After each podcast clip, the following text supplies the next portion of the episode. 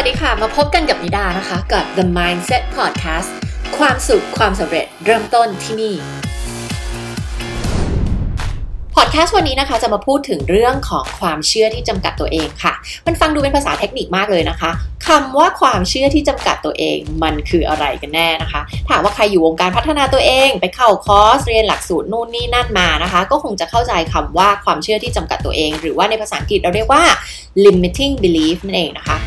เป็นภาษาง่ายๆ มันก็คือความเชื่อที่เราไปสร้างขึ้นมานะคะ จากการถูกเลี้ยงดูจากครอบครัวของเราจากสังคม จากการเสพสื่อ จากประสบการณ์ชีวิตต่างๆ จากการให้ความหมายสิ่งต่างๆ เหตุการณ์ต่างๆ หรือผลลัพธ์ต่างๆ ที่เคยเกิดขึ้นในอดีตของเรานะคะ เป็นสิ่งที่เกิดขึ้นเป็นความเชื่อในจิตใต้สำนึกของเรานะคะ ความเชื่อของคนเราเนี่ยมีสารพัดสารเพเลยนะคะ ตั้งแต่ความเชื่อที่ว่า ฉันไม่ดีพอ ฉันเป็นคนไม่เก่ง ฉันเป็นคนไม่มั่นใจ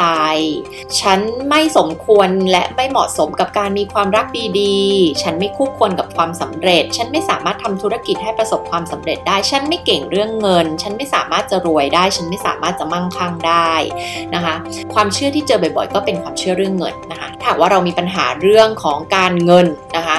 มันมีโอกาสสูงมากๆ ที่เราจะมีความเชื่อใดความเชื่อหนึ่งดังต่อไปนี้ เช่น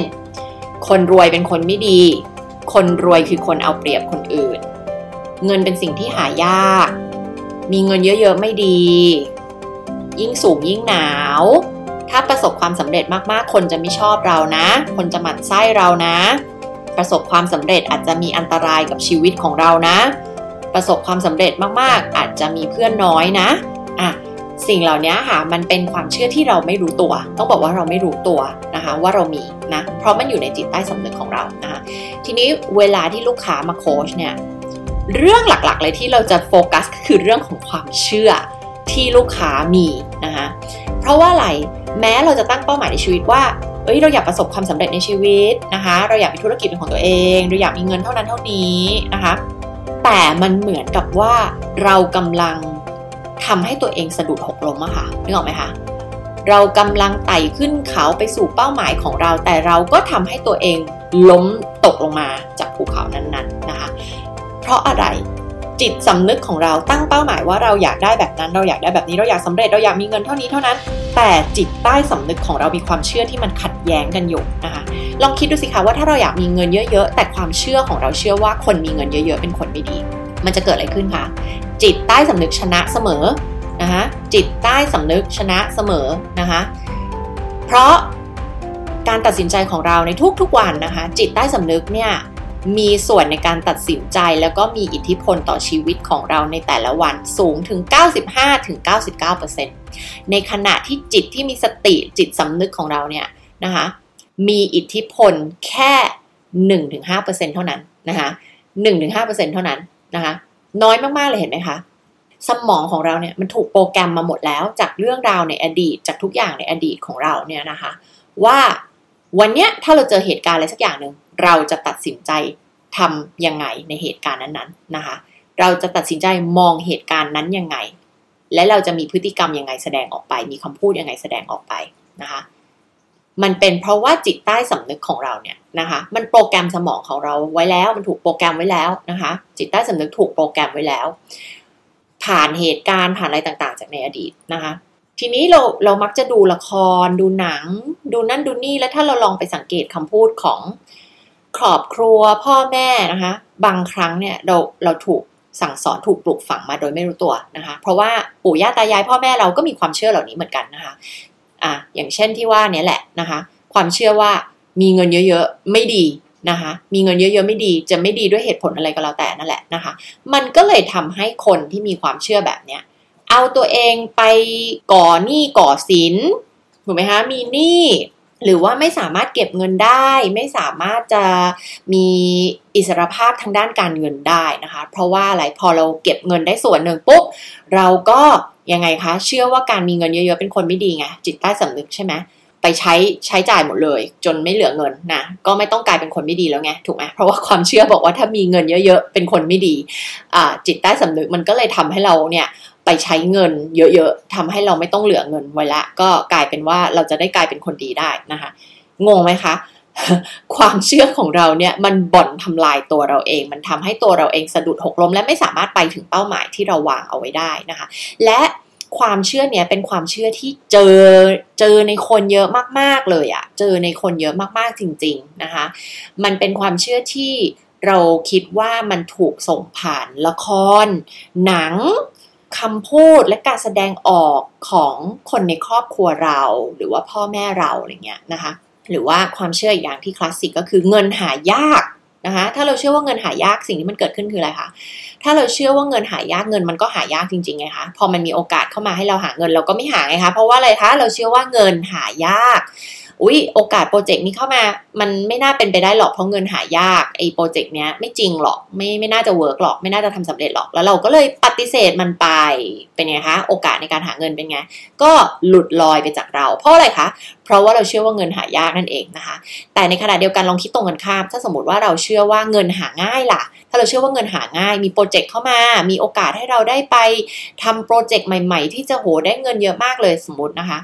เราก็จะเชื่อว่าอะไร เพราะว่าเดิมทีเราเชื่ออยู่แล้วว่าเงินหาง่าย พอมีโปรเจกต์เข้ามาเราก็รีบไปรับเลยสิคะ ถูกไหมคะ รีบไปรับ รีบไปทำเต็มที่ แล้ว แล้วมันก็มีเงินเข้ามาจริง ๆ เป็นไงคะ เงินหาง่าย และสิ่งที่เราไปลงมือทำมันก็กลับมา confirm ความเชื่อเราว่าเงินหาง่ายจริง ๆ เงินมีเต็มไปหมดเลยจริงไหมคะว่า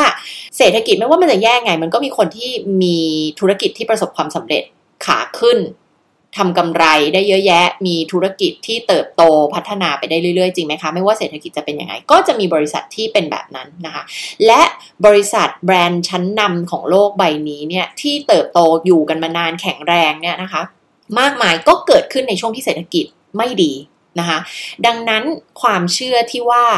ฉันไม่สามารถประสบความสำเร็จในธุรกิจได้ ฉันไม่สามารถมั่งคั่งได้เพราะว่าอะไรเศรษฐกิจมันไม่ดี อันนี้ก็เป็นความเชื่ออย่างที่เป็นความเชื่อคลาสสิกของคนเลยนะคะ คือเออาเราก็จะโทษเศรษฐกิจเออาเราก็จะโทษเศรษฐกิจถูกไหมคะเออาโทษเศรษฐกิจเออาโทษนู่นโทษนี่อะไรก็ได้ที่ไม่ได้เกี่ยวกับตัวเราเองนะคะ ถ้าเรายังโทษแบบนั้นไปเรื่อยๆอะคะ่ะ เราก็จะได้ไม่ได้ตื่นมาเจอกับความจริงสักทีว่าสาเหตุจริง ๆ ที่เรายังไม่ประสบความสำเร็จ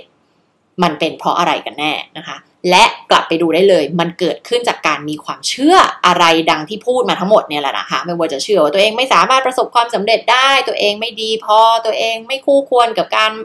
มีความสำเร็จหรือความมั่งคั่งอะไรเงี้ยนะคะ วิธีการที่เราจะจัดการกับเรื่องนี้ก็คือ ให้เราเขียนออกมาเลยนะคะ ว่าเรามีความเชื่ออะไรบ้างนะคะเกี่ยวกับเรื่องของความรัก เกี่ยวกับความสำเร็จ เกี่ยวกับเรื่องของความสุข เกี่ยวกับเรื่องของชีวิต เกี่ยวกับเรื่องของความสัมพันธ์ เกี่ยวกับเรื่องของการเลี้ยงลูก เกี่ยวกับเรื่องของการงาน เกี่ยวกับเรื่องของธุรกิจ เกี่ยวกับเรื่องของเงินนะคะ เกี่ยวกับเรื่องของเป้าหมายชีวิตอะไรก็ได้นะคะ แล้วเขียนออกมาว่าเรามีความเชื่ออะไรบ้างนะคะ เกี่ยวกับเรื่องเรื่องนั้นนะคะ แต่มันต้องใช้สติคิดมากๆ มันต้องมานั่งไต่ตรองว่าจริง ๆ เราเชื่อไงกันแน่นะคะ แล้วเราก็เขียนมันออกมา แล้วเราก็มานั่งดูทีละข้อว่ามันเป็นความจริงหรือเปล่า หรือมันเป็นความเชื่อนะคะ มันจะเป็นความจริงก็ต่อเมื่อ มันเป็นความจริงสำหรับทุกๆคนบนโลกใบนี้ถูกไหมคะ สมมุติแล้วบอกคนรวยเป็นคนไม่ดีอย่างเงี้ย เอ้ยมันจริงหรือเปล่าที่คนรวยหนึ่งร้อยเปอร์เซ็นในโลกใบนี้เป็นคนไม่ดีทั้งหมดเลย อ่า แล้วถ้าเราบอกแบบนั้นนี่แปลว่าอะไรอะแปลว่าคนไม่รวยเนี่ยเป็นคนดีทั้งหมดเลยเหรอ คนไม่รวยนี่ดีทุกคนเลยหรือเปล่าร้อยเปอร์เซ็นเลยหรือเปล่าอะไรเงี้ยถูกไหมคะเราเหมือนกับเรามา challenge หรือเรามาท้าทายความเชื่อเหล่านั้น ว่ามันจริงไม่จริงตราบใดก็ตามที่มันไม่จริงหนึ่งร้อยเปอร์เซ็นมันคือความเชื่อนะคะ อะไรที่จริงหนึ่งร้อยเปอร์เซ็นเช่นอะไรคะพระอาทิตย์จะขึ้นทุกเช้าให้เราเห็นและตอนเย็นพระอาทิตย์ก็จะตกถูกไหมคะ อันเนี้ยคือความจริงที่มันจะเกิดขึ้นในทุกๆวัน อันเนี้คือความจริงถูกไหมคะ แต่อะไรที่มันไม่ใช่ร้อยเปอร์เซ็นแบบนั้นก็แปลว่ามันเป็นความเชื่อนะคะมันเป็นความเชื่อของเรานะะซึ่งในการโค้ชหรือว่าในในในเชิงของการพัฒนาตัวเอง เราจะพูดถึงความเชื่อ 2 แบบอันที่1คือความเชื่อที่จำกัดตัวเองก็คือ limiting belief กับอีกอันนึงก็คือความเชื่อที่สร้างพลังให้กับเราทำให้เรามีความก้าวหน้าในชีวิตทำให้เรามีความสำเร็จในชีวิตนะคะ เราเรียกว่า empowering belief นะคะ ถ้าหากว่าใครเคยมาเรียน NLP ด้วยเนี่ย จะเข้าใจนะคะ หรือว่า coaching นะคะ ก็จะเข้าใจนะคะใน 2คำนี้นะคะ ความเชื่อที่จำกัดตัวเองกับความเชื่อที่สร้างพลังให้กับตัวเรานะคะเราจะไม่มานั่งถกเถียงกันว่าอะไรจริงไม่จริงอะไรเป็นยังไงแต่เราจะ ลบทิ้งความเชื่อที่จำกัดตัวเองออกไปทั้งหมดนะคะ และแทนที่ด้วยความเชื่อ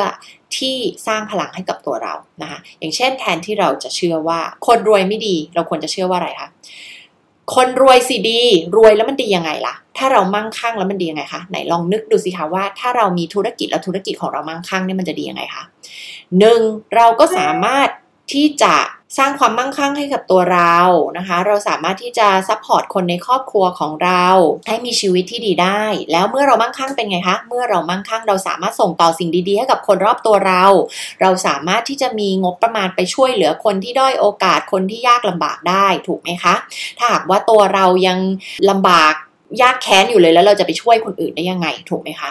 ดังนั้นการที่เรารวยการที่เรามั่งคั่งเนี่ยมันเป็นสิ่งที่ดีถูกไหมคะ เราสามารถมีทรัพยากรที่จะไปช่วยเหลือคนอื่นได้ มันดียังไงคะ มันช่วยทำให้เศรษฐกิจชาติทำให้เศรษฐกิจของประเทศดียิ่งขึ้นถูกไหมคะ มีอะไรอีก มันทำให้เราสามารถที่จะไปจ้างคนมาทำงานให้เราได้นะคะ สร้างรายได้ให้กับคนที่มาทำงานกับเราถูกไหมคะ แล้วคนเหล่านั้นก็เอาเงินไปส่งลูกเรียนไปทำให้ครอบครัวเขามีชีวิตที่เป็นอยู่ที่ดีขึ้นถูกไหมคะเราสามารถไปจ้างแล้วก็มีรายได้ให้กับคนเหล่านี้นะคะ เป็นยังไงอีกมีอะไรที่มันจะดีคะถ้าหากว่าเราสร้างธุรกิจที่มั่งคั่งได้นะคะ มันมีข้อดีเยอะแยะมากมายเลยนะคะ กับการที่เราจะมีความมั่งคั่งถ้าหากว่าเรามาดูความจริงกัน ดังนั้นมันไม่จริงถูกไหมคะที่ว่าคนรวยหรือคนที่มั่งคั่งเนี่ยเป็นคนไม่ดีถูกไหมคะ ระหว่างการที่เราจะเป็นคนรวยกับการที่เราจะเป็นคนจนเนี่ยนะคะ อะไรที่มันจะเอื้อให้เราไปทำความไม่ดีมากกว่ากัน ถ้าเรากลับมานั่งนึกกันให้ดีๆนะคะ ความจริงแล้ว การที่เรามีทรัพยากรเยอะๆตั้งหากที่มันจะทำให้เราสามารถที่จะไปช่วยเหลือคนอื่น และทำความดีได้มากขึ้นด้วยซ้ำนะคะ ทีนี้คนก็จะเถียงกลับมาว่าอ้าวแต่มีคนรวยที่เป็นคนไม่ดีตั้งเยอะแยะเลยนะคะเราจะบอกแบบนี้ค่ะว่าคนเราเป็นยังไงเราเป็นอย่างนั้นถูกไหมแต่เวลาที่เรามีเงินเยอะขึ้นเนี่ยนะคะ เงินที่เยอะขึ้นนั้นก็จะยิ่งทำให้ตัวตนของเรามีความชัดเจนมากยิ่งขึ้นนะคะ สมมติว่าเราเคยเป็นคนที่โกงคนอื่น เอาเปรียบคนอื่นนะคะ แล้วก็ชอบทำร้ายคนอื่น สมมติว่าเราเป็นคนไม่ดี อืมเมื่อเรามีเงินเยอะๆ เราก็จะเอาเงินนั้นๆน่ะ แสดงออกถึงความพฤติกรรมที่ไม่ดี ความคิดที่ไม่ดีของเราเนี่ย ชัดเจนมากยิ่งขึ้นนะคะ มันจะเอื้อให้เราทำอะไรก็ตามที่เราเคยทำอยู่เนี่ยมากยิ่งขึ้น แต่สมมุติว่าเราเป็นคนดีเราทำสิ่งที่ดีเราทำความดีนะคะ เมื่อเรามีเงินเยอะๆมากขึ้นเนี่ยนะคะ เราก็จะนำเงินนั้นไปต่อยอดในการทำความดีอีกด้วยเช่นกันนึกออกไหมคะ เพราะฉะนั้นการมีเงินเยอะไม่ได้บอกว่าเรา มันจะทำให้เราเป็นคนดีหรือคนไม่ดีนะคะ มันแค่ขยายผลในสิ่งที่เราเป็นแบบนั้นอยู่แล้ว นึกออกไหมคะ ถ้าเรา เป็นคนไม่ดีเราทำสิ่งที่ไม่ดี มีเงินเยอะๆ เราก็ยังคงทำแบบเดิมอยู่ แต่มันขยายทำให้เห็นผลนั้นๆ ชัดมากยิ่งขึ้นว่าเรากำลังเอาเงินจำนวนเยอะๆ ไปใช้ในทางที่ไม่ดี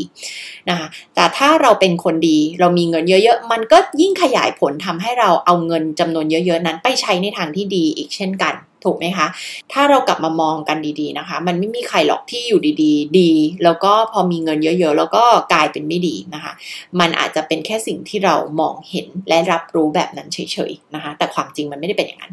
ทีนี้พอเขียนออกมาแล้วนะคะว่า ความเชื่อที่จำกัดตัวเราเองเนี่ยมันมีอะไรบ้างนะคะ ก็ให้เราเขียนข้างๆ ความเชื่อนั้นนะคะ ว่าความจริงคืออะไร ความจริงที่เป็นความจริงของโลกใบนี้เลยนะคะ ความจริงคืออะไรนะคะ อย่างเช่น ความเชื่อที่ว่าเราอายุเยอะเกินไปที่เราจะเริ่มธุรกิจได้สมมตินะคะ สมมติเราอายุเอ่อสี่สิบห้าสิบหกสิบเจ็ดสิบเท่าไหร่ก็แล้วแต่แล้วเรามีความเชื่อว่าอุ๊ยอายุเยอะเกินไปที่จะเริ่มธุรกิจได้เราลองไปหาความจริงดูสิคะ เจ้าของธุรกิจที่ประสบความสำเร็จเยอะแยะมากมาย ที่เขาเพิ่งมาเริ่มธุรกิจที่มีชื่อเสียงโด่งดังเนี่ยตอนอายุ 50 60 70 ก็มีถูกไหมคะ ดังนั้นเนี่ยมันไม่มีคำว่าสายเกินไปที่คุณจะเริ่มธุรกิจนะคะ มันไม่มีคำว่าอายุมากเกินไปแก่เกินไปที่จะประสบความสำเร็จ เออแก่เกินไปที่จะเริ่มธุรกิจแล้วอะไรเงี้ย มันไม่จริงนะคะ ในขณะเดียวกันก็มีคนมีความเชื่อว่าอะไรคะมีคนมีความเชื่อว่า เด็กเกินไปประสบความสำเร็จไม่ได้หรอก อ่า มันจริงไหมคะ ลองไปดู YouTube สิคะ เด็กอายุ 8-9 ขวบ เด็กอายุ 10 กว่าขวบเดี๋ยวนี้มีธุรกิจเป็นหลักล้านอะไรของเขาเนี่ยทำรายได้มหาศาลเลยจริงไหมคะ มันจริงไหมคะที่ว่าเด็กเกินไปไม่สามารถประสบความสำเร็จได้ มันไม่จริงถูกไหมคะ มันเป็นความเชื่ออีกเช่นกันนะคะบางคนก็มีความเชื่อว่าตอนที่อายุน้อยก็บอกว่า อุ๊ยยังเด็กเกินไปที่จะประสบความสำเร็จได้ ก็ผ่านไป 30 40 50 ปี อ่ามาอีกทีหนึ่งอ้าวฉันตอนนี้ฉันก็แก่เกินไปที่จะประสบความสำเร็จได้ มันตลกไหมคะ มันเท่ากับว่ามันไม่มีวันที่เราจะประสบความสำเร็จได้เลย เพราะว่าณยุคหนึ่งเราก็บอกว่าเราเด็กเกินไปอีกยุคหนึ่งเราก็บอกเราแก่เกินไป มันก็เลยไม่มีเวลานั้นมาถึงสักทีหนึ่งถูกไหมคะก็เขียนความเชื่อของเราและก็เขียนความจริงว่าความจริงคืออะไรนะคะ เราก็จะเห็นว่าหลายๆอย่างที่มันอยู่ในจิตใต้สำนึกของเราเนี่ยมันเป็นความเชื่อที่ฉุดรั้งตัวเราเองนะคะ ลองเขียนกันดูนะคะ ก็หวังว่า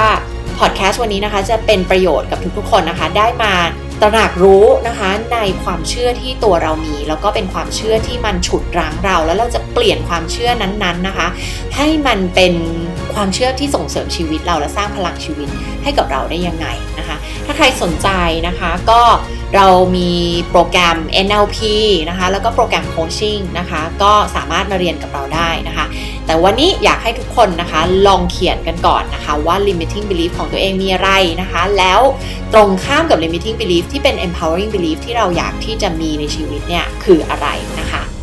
แล้วพบกันใหม่ในพอดแคสต์ตอนต่อไปค่ะ The Mindset Podcast ความสุขความสำเร็จเริ่มต้นที่นี่ และอย่าลืมติดตามนิดาได้ตามช่องทางต่างๆ ดังต่อไปนี้นะคะ ช่อง YouTube โคชนิดา Facebook Page โคชนิดา และเพจ NLP Life Mastery ช่องทาง Instagram นิดา Life Coach เว็บไซต์ของเรานะคะ www.nlplifemastery.com และอย่าลืมกด subscribe The Mindset Podcast กันด้วยนะคะ ชนะในทุกเกมแห่งชีวิต winning at the game of life พบกันใหม่ใน The Mindset Podcast กับนิดาค่ะ